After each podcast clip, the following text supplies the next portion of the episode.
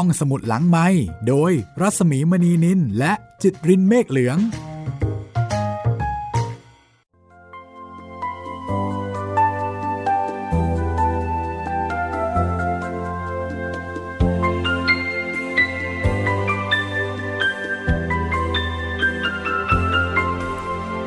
สวัสดีค่ะ ต้อนรับคุณผู้ฟังเข้าสู่ห้องสมุดหลังใหม่นะคะ เข้าสู่การใช้บริการห้องสมุดที่คุณสามารถจะฟังเรื่องราว ที่น่าสนใจจากหนังสือดีๆ ค่ะ วันนี้ค่ะ มาฟังกันต่อสำหรับหนังสือเบ้งเฮกผู้ถูกกลืนทั้งเป็น จากปลายปากกาของหม่อมราชวงศ์คึกฤทธิ์ปราโมทสามก๊กฉบับในทุน มีคุณผู้ฟังถามว่าไม่เคยอ่านสามก๊ก จะฟังเรื่องนี้รู้เรื่องไหมคนเล่าก็ยังไม่เคยอ่านสามก๊กนะคะ เพราะฉะนั้นรู้เรื่องแน่นอน และเมื่อฟังแล้วก็อาจจะเกิดแรงบันดาลใจ อยากจะไปอ่านสามก๊กฉบับจริง ๆ เพราะว่าอันนี้เนี่ยเท่ากับเป็นการย่อย ย่อยเรื่องราวของเบ้งเฮกซึ่งเป็นผู้นำคนไตหรือว่าคนไทย มาให้เราได้รู้จักกัน แล้วก็เรียกว่าเป็นเล่มย่อยนะคะ เป็นเล่มย่อยของสามก๊กฉบับใหญ่ ที่ดึงเนื้อหามาแล้วก็มีการเขียนเพิ่มเติม เอามาเล่าใหม่ ปรุงแต่งรสชาติจนกระทั่งอร่อย ครบเครื่อง ด้วยลีลาชั้นเชิง เรียกว่าชั้นครูทีเดียวละค่ะ รับประกันคุณภาพนะคะ หม่อมราชวงศ์คึกฤทธิ์ปราโมทเขียนเล่มไหน สนุกแล้วก็มีสาระทุกเรื่องทุกเล่ม วันนี้ถึงตอนที่ 5 แล้วค่ะ มาทวนความเดิมกันก่อนเลยนะคะ ความเดิมตอนที่แล้วเบงเฮกไม่ยอมสวามิภักดิ์คงเบงแล้วก็ไม่ยอมบอกว่ากลัวเหมือนเคย คงเบ้งก็ปล่อยตัวเบ้งเฮกเป็นครั้งที่สอง เบ้งเฮกกลับไป แล้วก็ใช้กลอุบาย ส่งน้องชายมาสวามิภักดิ์แต่ก็ถูกซ้อนกล แพ้ ถูกจับอีกเป็นครั้งที่สามคงเบ้งก็ปล่อยไปอีกค่ะ คราวนี้เบ้งเฮกกลับไประดมพลทัพใหญ่ มา 50หมื่นหรือว่า 5 0 0แสนคงเบ้งตกใจ ตกใจกับการรบของคนไทยหรือว่าคนไทย ก็ใช้กลอุบายอีกครั้ง แล้วก็สำเร็จอีก จับเบ้งเฮกมาได้เป็นครั้งที่ 4 เรื่องราวจะเป็นอย่างไรต่อไปนะคะ ติดตามต่อไปได้ค่ะว่า เมื่อคงเบ้งปล่อยเบ้งเฮกไปเป็นครั้งที่ 4 แล้ว เบ้งเฮกจะสามารถเอาชนะคงเบ้งได้หรือไม่ ตอนนี้เบ้งเฮกเนี่ยไปไปคบกับโตสู้ไต้อ่องนะคะคือน้องชายแนะนำให้ไปคบกับโตสู้ไต้อ่อง ซึ่งเป็นขุนพลอยู่ที่เขาอิมตองสัน ซึ่งเป็นสถานที่ที่มีชัยภูมิแปลกประหลาด มีทานน้ำพิษ คือลำธารพิษ ถึงสี่สายนะคะ คือเรียกว่าเเขาอิมตองสันเนี่ย เป็นสถานที่อันตรายละถ้าใครไม่รู้และเข้ามาสุ่มสี่สุ่มห้าตายลูกเดียว เบงเฮกก็ไปขอความช่วยเหลือจากโตสู้ไต้อ่อง ซึ่งก็เลี้ยงดูเบ้งเฮกกับเบ้งหิว ด้วยน้ำใจอันกว้างขวางของคนไทย แต่งเลี้ยงแต่งโต๊ะเลี้ยงสุราอาหารมิได้ขาด ทีนี้ข้างฝ่ายคงเบ้งจะเป็นอย่างไรนะคะ ติดตามต่อได้เลยกับตอนที่ 5 เบ้งเฮกผู้ถูกกลืนทั้งเป็นค่ะ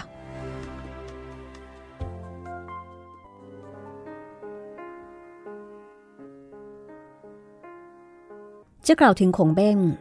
เมื่อเบ้งเฮกยกทัพกลับไปแล้ว ข้ออยู่หลายวันเห็นหายไปก็เลยยกทัพออกตาม ไปถึงกลางทางให้ทหารไปสืบดู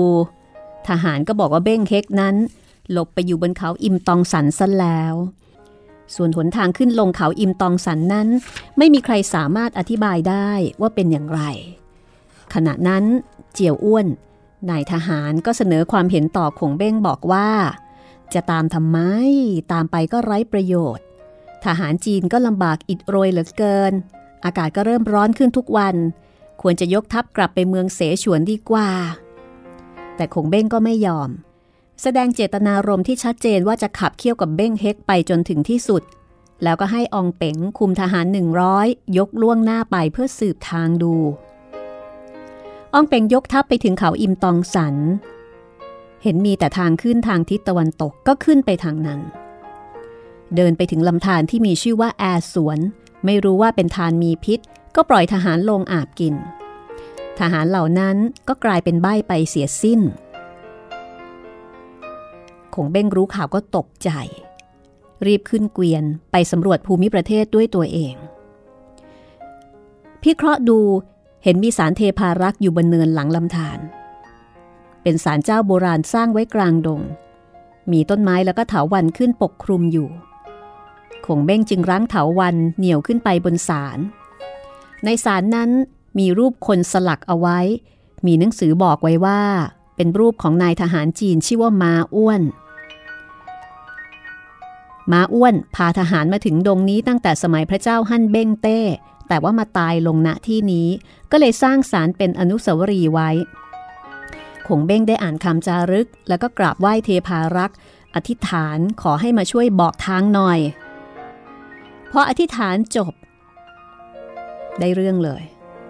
เห็นคนแก่ถือไม้เท้าเดินมาริมเนินคงเบ้งก็เชื้อเชิญให้ขึ้นมานั่งบนศาล คนแก่นั้นก็ขึ้นมานั่ง แล้วก็อธิบายภูมิประเทศทางขึ้นทางลงเขาอิมตองสันให้คงเบ้งฟัง เล่าถึงลำธารต่างๆ ที่มีพิษร้าย ว่าผู้ใดอาบกินแล้วก็ต้องมีอันเป็นไปต่างๆ นานา แล้วก็บอกว่าถ้าจะหายาแก้ไข้และแก้พิษน้ำร้ายในลำธารให้เดินทางจากเขาอิมตองสันไปทางตะวันตกประมาณ 800 เส้น ข้ามเขาซันซก ก็จะถึงลำธารที่ชื่อว่าอันลกจัว ซึ่งน้ำในลำธารนนั้นกินเข้าไปแล้วก็จะหายเจ็บไข้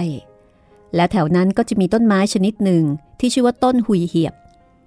ใบของต้นไม้นั้นเองที่ใช้กินแก้ไข้ได้ เป็นยาแก้พิษพูดง่าย ๆ พอกล่าวแล้ว คนแก่ก็บอกว่าเราคือมาอ้วนแล้วก็หายไปหม่อมราชวงศ์คือกริชปราโมทวิเคราะห์เรื่องนี้เอาไว้บอกว่า นิทานเรื่องนี้ถ้าจริงก็แสดงว่าคงเบ้งนั้น คือหมายถึงว่าพวกพ้องขงเบ้งที่คบคิดจะเล่นงานคนไทยนั้น ไม่แค่ไม่แค่คนเป็นเท่านั้น แม้แต่คนที่ตายแล้วตั้งหลายร้อยปี ก็ยังอุตส่าห์กลับมาช่วยให้สติปัญญากันได้ ช่างน่าสงสารเบ้งเฮกเหลือเกิน ที่มีศัตรู ทั้งคนที่เป็นคือทั้งคนเป็นแล้วก็ทั้งผี แต่ถ้าดูให้ดีก็จะเห็นว่าที่คงเบ้งพบกับมาอ้วนบนศาลนั้นไม่มีใครตามขึ้นไปด้วยคงเบ้งขึ้นไปคนเดียวแล้วก็กลับมาคนเดียว เรื่องราวทั้งหมดก็เห็นจะเป็นคงเบ้งเป็นผู้เล่า และก็น่าจะเล่าภายหลังที่ได้ไปพบยาเข้าแล้ว การที่คงเบ้งจะยอมรับว่าไปพบยาเข้าโดยบังเอิญนั้น ผิดวิสัยจำจะต้องหาเรื่องเอามากล่าวว่า ตนคิดออกได้เอง หรือมิฉะนั้นก็เป็นเรื่องอภินิหารอย่างในเรื่องนี้ อันนี้ก็เป็นการสันนิษฐานของผู้ประพันธ์นะคะ อย่างไรก็ตามเมื่อขึ้นเขาอิมตองสันไม่ได้คงเบ้งก็พาทหารเดินอ้อมไปอีกทางหนึ่ง เดินทางไปก็ไปพบหมู่บ้านเล็กๆ ตั้งอยู่กลางป่าริมลำธารประมาณสิบหลังคาเรือน พอเข้าไปใกล้ก็เห็นผู้ชายคนหนึ่งเดินออกมา ชายนั้นผมเหลืองตาแดง ใส่เสื้อขาวกางเกงขาว แล้วก็ใส่หมวกสารเสียด้วย ชายผู้นั้น พอพบคงเบ้งก็เข้ามาถามว่า ท่านนี้ คือนายกรัฐมนตรีเมืองเสฉวนหรือเปล่า ถ้าเป็นสมัยก่อนก็อาจจะประมาณเป็นเสนาบดีมั้งคะ คงเบ้งได้ยินคำถาม ก็หัวเราะด้วยความดีใจ แล้วก็ถามไปว่าท่านรู้จักข้าพเจ้าได้อย่างไรชายผู้นั้นก็บอกว่ารู้มานานแล้วว่าขงเบ้งเนี่ยเหมือนกับว่าเป็นผู้นำจะยกทัพมาตีบ้านเมืองแถวนี้ แล้วก็เชิญขงเบ้งขึ้นเรือน ขงเบ้งก็บอกว่ามาหายาแก้พิษให้กับทหาร ชายคนนั้นก็ให้เด็กพาทหารที่เจ็บไปกินน้ำในลำธารพอกินเข้าไปก็อาเจียนออกมา อาการที่เป็นใบ้พูดไม่ได้ก็หายไปคงเบ้งก็ขอบอกขอบใจชายผู้นั้น ถามชื่อแซ่ได้รับคำตอบว่าชื่อเจียดแซ่เบ้ง หรือว่าเบ้งเจียด เป็นพี่ชายร่วมสายโลหิตของเบ้งเฮกนั่นเอง คงเบ้งได้ฟังก็ตกใจ ทอดถอนใจ ไม่ว่าจะไปทางใด ไม่ว่าจะหันหน้าไปสารทิศใด ก็พบแต่พี่น้องพวกพ้องของเบ้งเฮก เบ้งเจียดเห็นคงเบ้งมีอากับกิริยาแปลกๆ ด้วยความตกใจก็ปลอบโยนว่า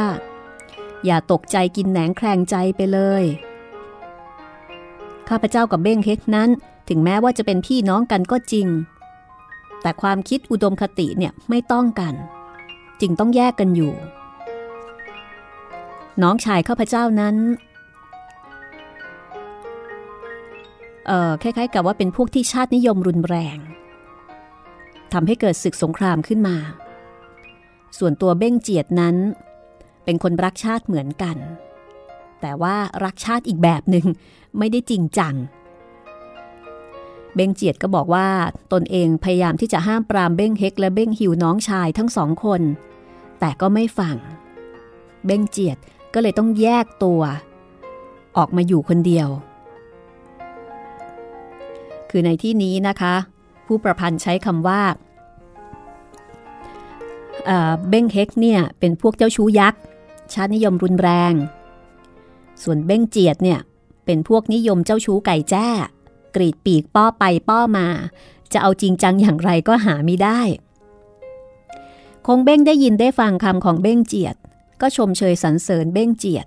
เพราะว่าอุดมคติของเบ้งเจียดนั้นเป็นประโยชน์แก่ฝ่ายคงเบ้ง แล้วก็ได้ให้คำมั่นสัญญาว่าเสร็จสงคราม เมื่อไหร่จะตั้งเบ้งเจียดเป็นใหญ่ แต่เบ้งเจียดกลับปฏิเสธสิ้นเชิงโดยตอบว่า ข้าพเจ้าไม่ปรารถนาในลาบยศ รักแต่ความสงบ อยากจะเป็นฤาษีมากกว่าจะได้ดิบได้ดีมียศถาบรรดาศักดิ์ ของกำนันทั้งหลายทั้งปวงที่ขงเบ้งให้ทหารยกเอามาให้ขนเอามาให้ เบ้งเจียดก็ไม่เอา ส่งคืนให้ขงเบ้งไปหมด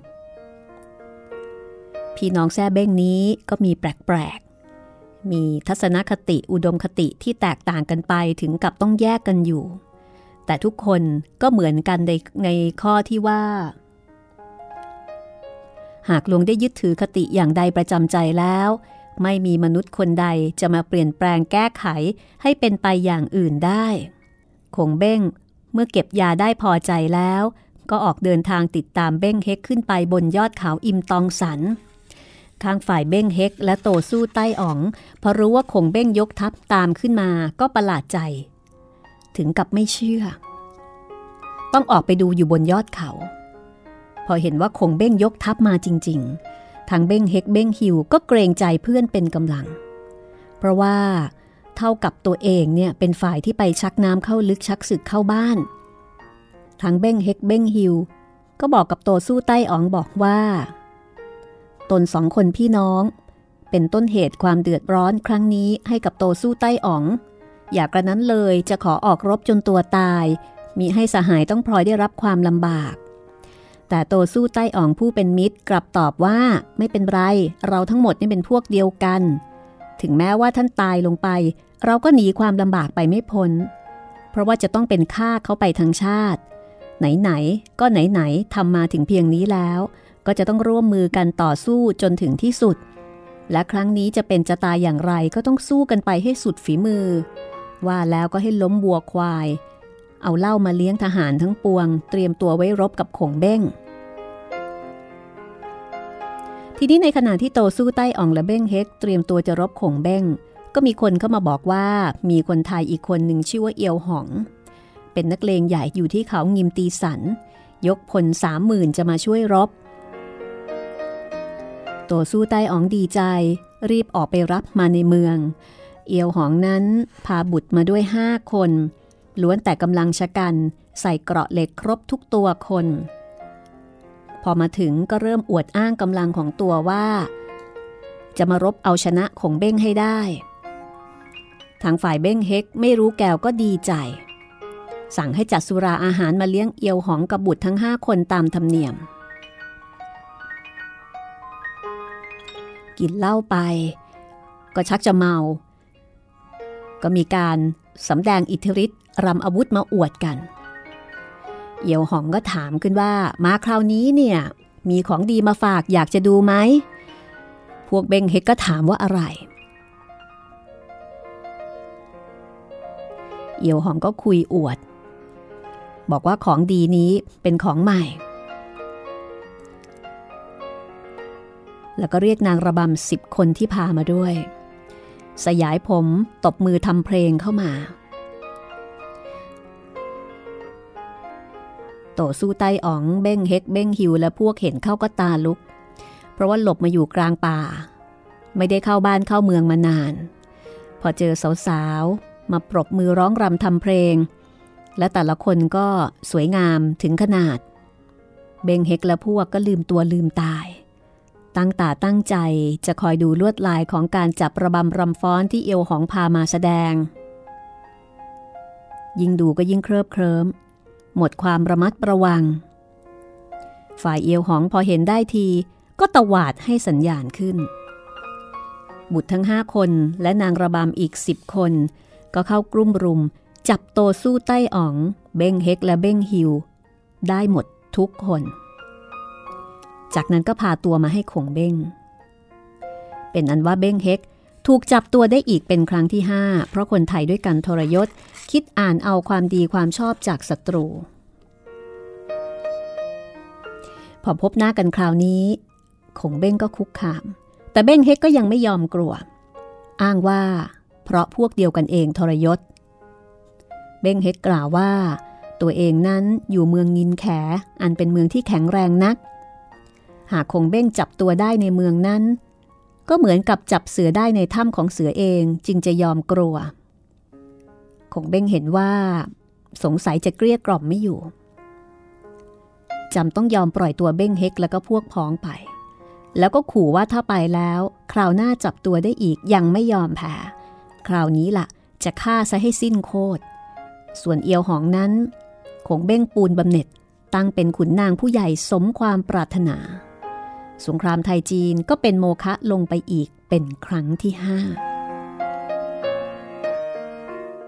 ข้างฝ่ายเบ้งเฮกเมื่อเสียรู้เสียที คนไทยพวกเดียวกัน จนกระทั่งถูกคงเบ้งจับได้แล้วก็ปล่อยมาอีกเป็นครั้งที่ห้าเบ้งเฮกก็รีบเดินทางพาเบ้งหิวน้องชาย แล้วก็โตสู้ใต้อ๋องมายังเมืองงินแข เพื่อเตรียมต่อสู้กับคงเบ้งต่อไป พอมาถึงก็เข้าไปตั้งมั่นอยู่ในเมืองยินแข ให้โตสู้ใต้อองรักษาเมืองลำกังอันเป็นเมืองหน้าด่านไว้ เบงเฮกกลับมาบ้านคราวนี้ ต้องมาเผชิญต่อความจริงว่า ได้ทำสงครามพ่ายแพ้มาหลายครั้ง รีผลก็ร่อยหรอลงไปเป็นอันมาก แต่ก่อนนี้เบ้งเฮกรวบรวมกำลังผู้คนได้แต่ละคราวเนี่ยเป็นหมื่นเป็นแสน แต่คราวนี้ทั้งเมือง ระดมทหารมาได้เพียงพันเดียว เมื่อหมดปัญญา เบงเฮกก็เรียกประชุมทหาร ปรับทุกข์ให้ฟังว่าได้ทำสงครามเพื่อกอบกู้เอกราช แต่พ่ายแพ้มาแล้วหลายครั้งหลายหน คราวนี้เนี่ยเกือบจะสุดปัญญาอยู่แล้ว ใครมีความคิดอย่างไรก็ช่วยแนะนำบอกกล่าวกันบ้างเถิดขณะนั้นตัวไหลผู้เป็นน้องภรรยาเบ้งเฮกอยู่ในที่ประชุมนั้น ก็แนะนำบอกว่า การที่เราจะสู้รบกับคงเบ้งไปเพียงลำพังนั้น เห็นทีจะไม่รอด เพราะกำลังไม่พอซะแล้ว ทางที่ดี ควรจะไปขอร้องคนไทยจากแคว้นอื่นที่เป็นพันธมิตรกันอยู่ให้มาช่วย เพราะว่าสงครามคราวนี้เป็นสงครามเชื้อชาติ เชื่อว่าคนไทยทุกทิศทางจะต้องสนับสนุนช่วยเหลือ ตัวไหล แนะนำให้เบ้งเฮก ส่งทูตไปเจรจาขอความช่วยเหลือจากขุนพลผู้หนึ่งที่ชื่อว่าบกลกใต้อ๋อง ซึ่งเป็นขุนเมืองปัดหลับตอง ซึ่งบกลกผู้นี้เป็นคนเก่ง มีวิชาความสามารถมากนัก ประการแรก บกลกใต้อ๋องนั้น ถ้าขึ้นช้างไร่มนแล้วจะเรียกให้เกิดลมพายุพัดเอาก้อนศิลากระเด็นถูกฆ่าศึกเป็นอันตราย ประการที่สองบกลกใต้อ๋อง มีผีค่ะ เลี้ยงผีมีทัพปีศาจติดตามให้ใช้สอยถึงสามหมื่นมิได้ขาด แล้วก็ประการสุดท้าย ยังสามารถเรียกสัตว์ป่านานาชนิดให้ออกมาสู้รบทำอันตรายแก่ข้าศึกได้ด้วย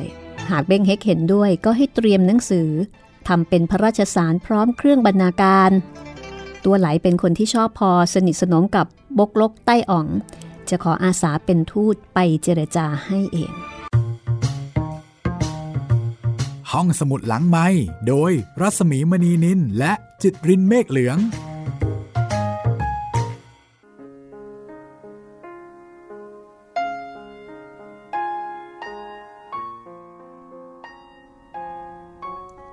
ปรากฏว่าเบ้งเฮกก็เห็นชอบตามคำแนะนำของตัวไหลเขียนหนังสือถึงบกลกใต้อ่อง แล้วก็ให้ตัวไหลนำไปพร้อมกับเครื่องราชบรรณาการเป็นอันมาก ข้างฝ่ายของเบ้งนั้น พอปล่อยเบ้งเฮกไปแล้วก็ยกทัพติดตามจะมาตีเมืองยินแข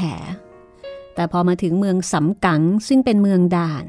ก็ปรากฏว่าโตสู้ใต้อ่องตั้งรักษาอยู่ อันโตสู้ใต้อ่องนั้น แพ้ขงเบ้งคราวที่แล้ว โดยที่ยังไม่ได้ประลองฝีมือกัน แพ้ตั้งแต่ยังไม่ได้สู้ ขงเบ้งก็เลยไม่รู้ว่าโตสู้ใต้อ๋อง เก่งขนาดไหน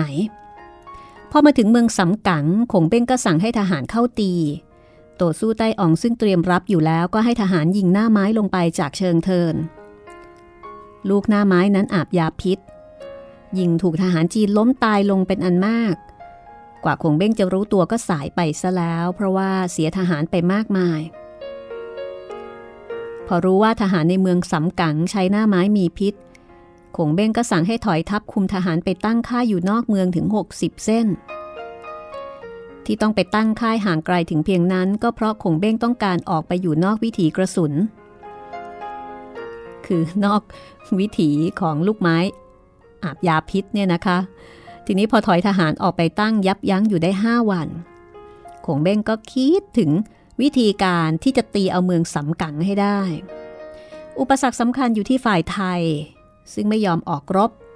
ได้แต่ปิดประตูเมืองรักษาเมืองเอาไว้อย่างมั่นคง ถ้าหากจีนเข้าตี ก็จะใช้หน้าไม้ยิงเอาจากเชิงเทิน แล้วก็นอกจากนั้นเมืองสำกังและเมืองยินแขในมีทางติดต่อกันสะดวกสเสบียงอาหารก็ส่งกันได้ ถ้าคงเบ้งตีเมืองสำกังไม่ได้ ก็ไม่สามารถจะไปตีเมืองงินแขได้ เป็นตายร้ายดีอย่างไรก็จะตีเมืองสำกังให้ได้ และในที่สุดคงเบ้งก็ตกลงใจว่าทางที่จะได้เมืองสำกังนั้นมีอยู่ทางเดียว คือจะต้องทุ่มเทเอาด้วยกำลัง และการที่จะเข้าตีนั้นก็จะต้องทำให้ได้โดยเร็ว หากคงเบ้งมาตั้งค่ายรออยู่อย่างนี้ ทางฝ่ายจีนก็จะถอยกำลังลงไปทุกวัน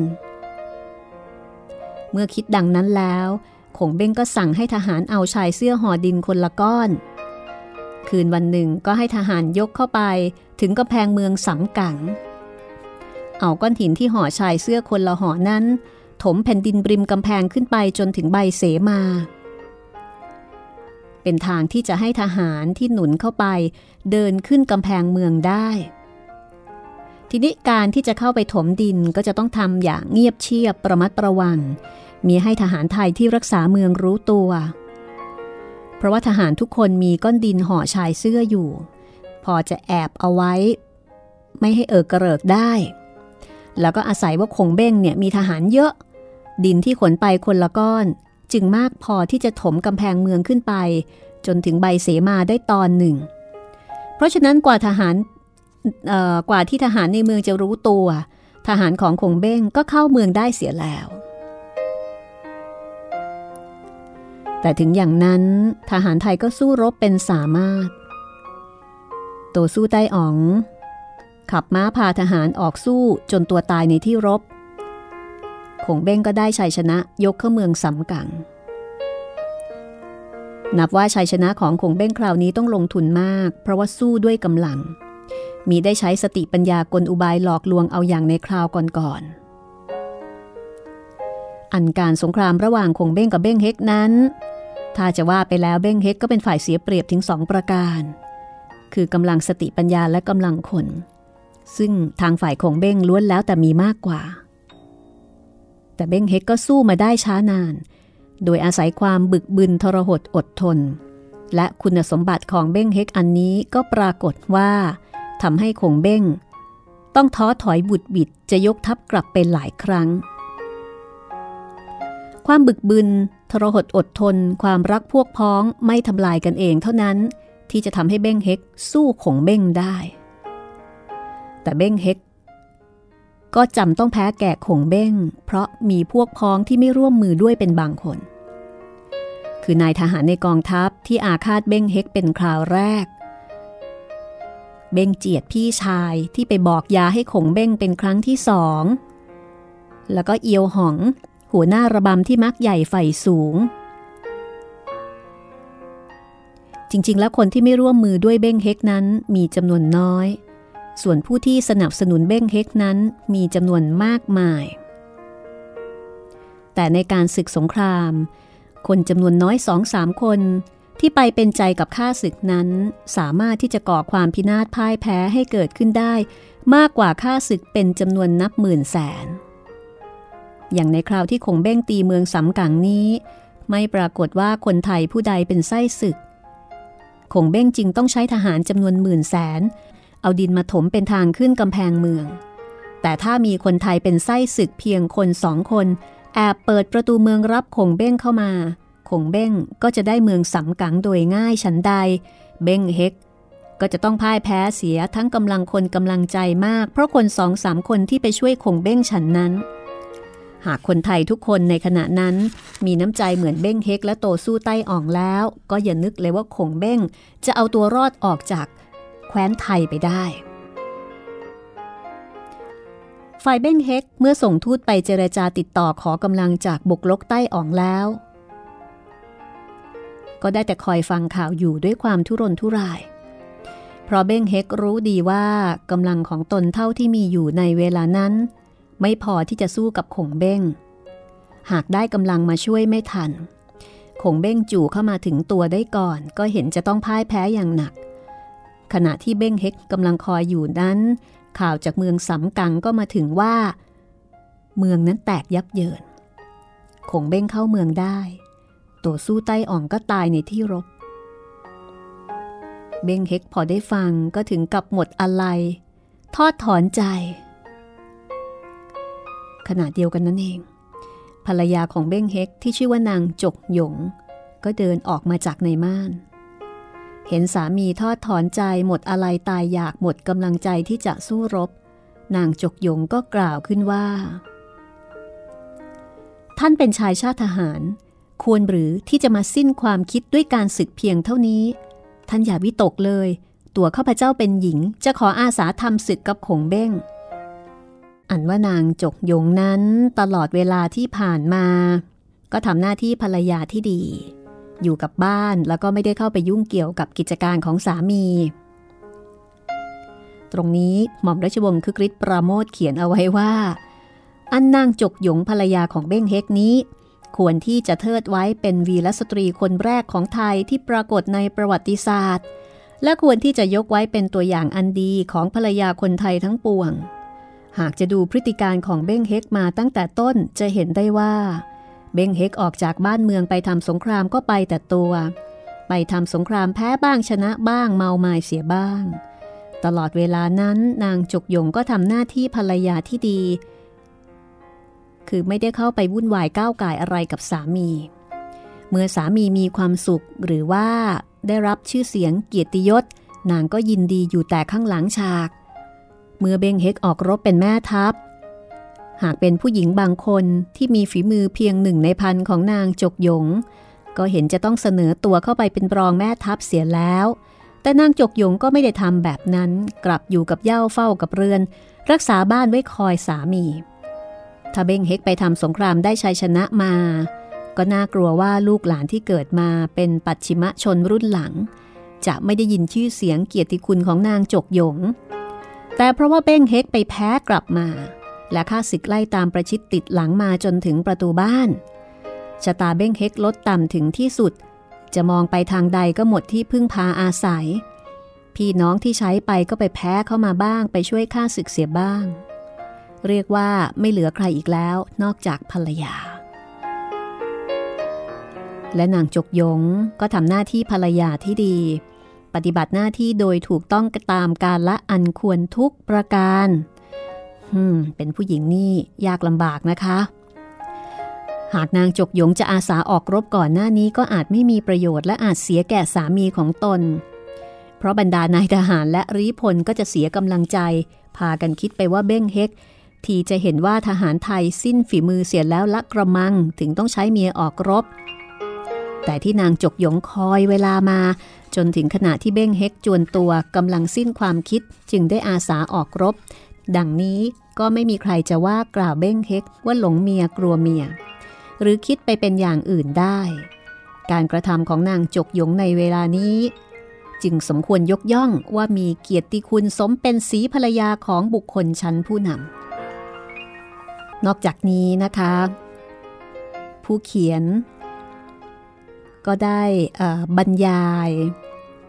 เกี่ยวกับเรื่องของคุณสมบัติที่ดีของภรรยาเอาไว้อีก ซึ่งน่าสนใจค่ะ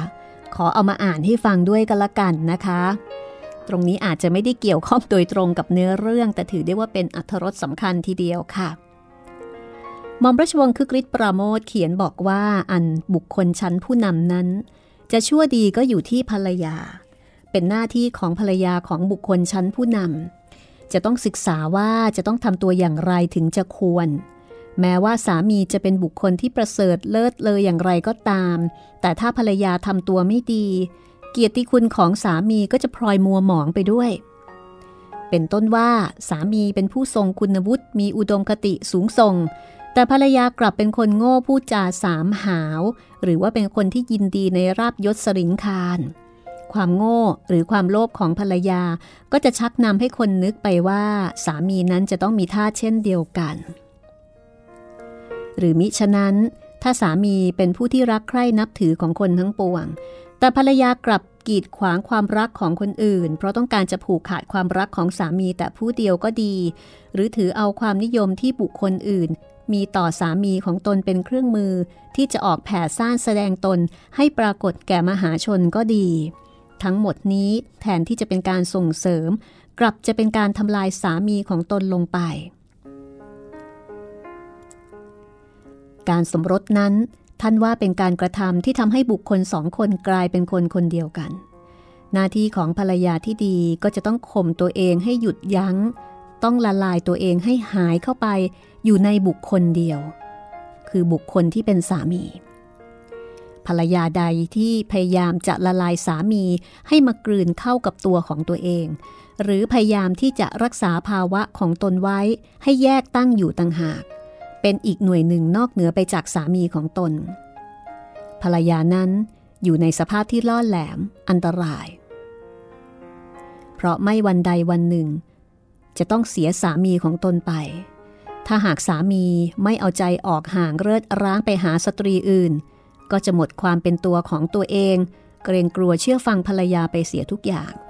ไม่มีความเข้มแข็งและเป็นหลักมั่นให้ภรรยานับถือหรือยึดถือได้ และธรรมดาสตรีนั้น ถึงแม้ว่าจะเก่งกาจกล้าหาญสักปานใด ก็ยังมีสิ่งที่ต้องการซ่อนเร้นอยู่ในขั้วหัวใจอยู่เสมอไม่มีขาดหายไปได้สิ่งนั้นก็คือผู้ที่เหนือกว่าแข็งกว่าดีกว่าเอาไว้ เป็นที่ให้ความรักความบูชา และความซื่อสัตย์จงรักภักดี ซึ่งผู้หญิงเท่านั้นจะเป็นผู้ให้ได้ ทีนี้นางจกยงเนี่ยไม่เป็นเพียงแค่ภรรยาที่ดีเท่านั้น แต่ยังเป็นนักรบที่มีฝีมือสามารถยอดเยี่ยม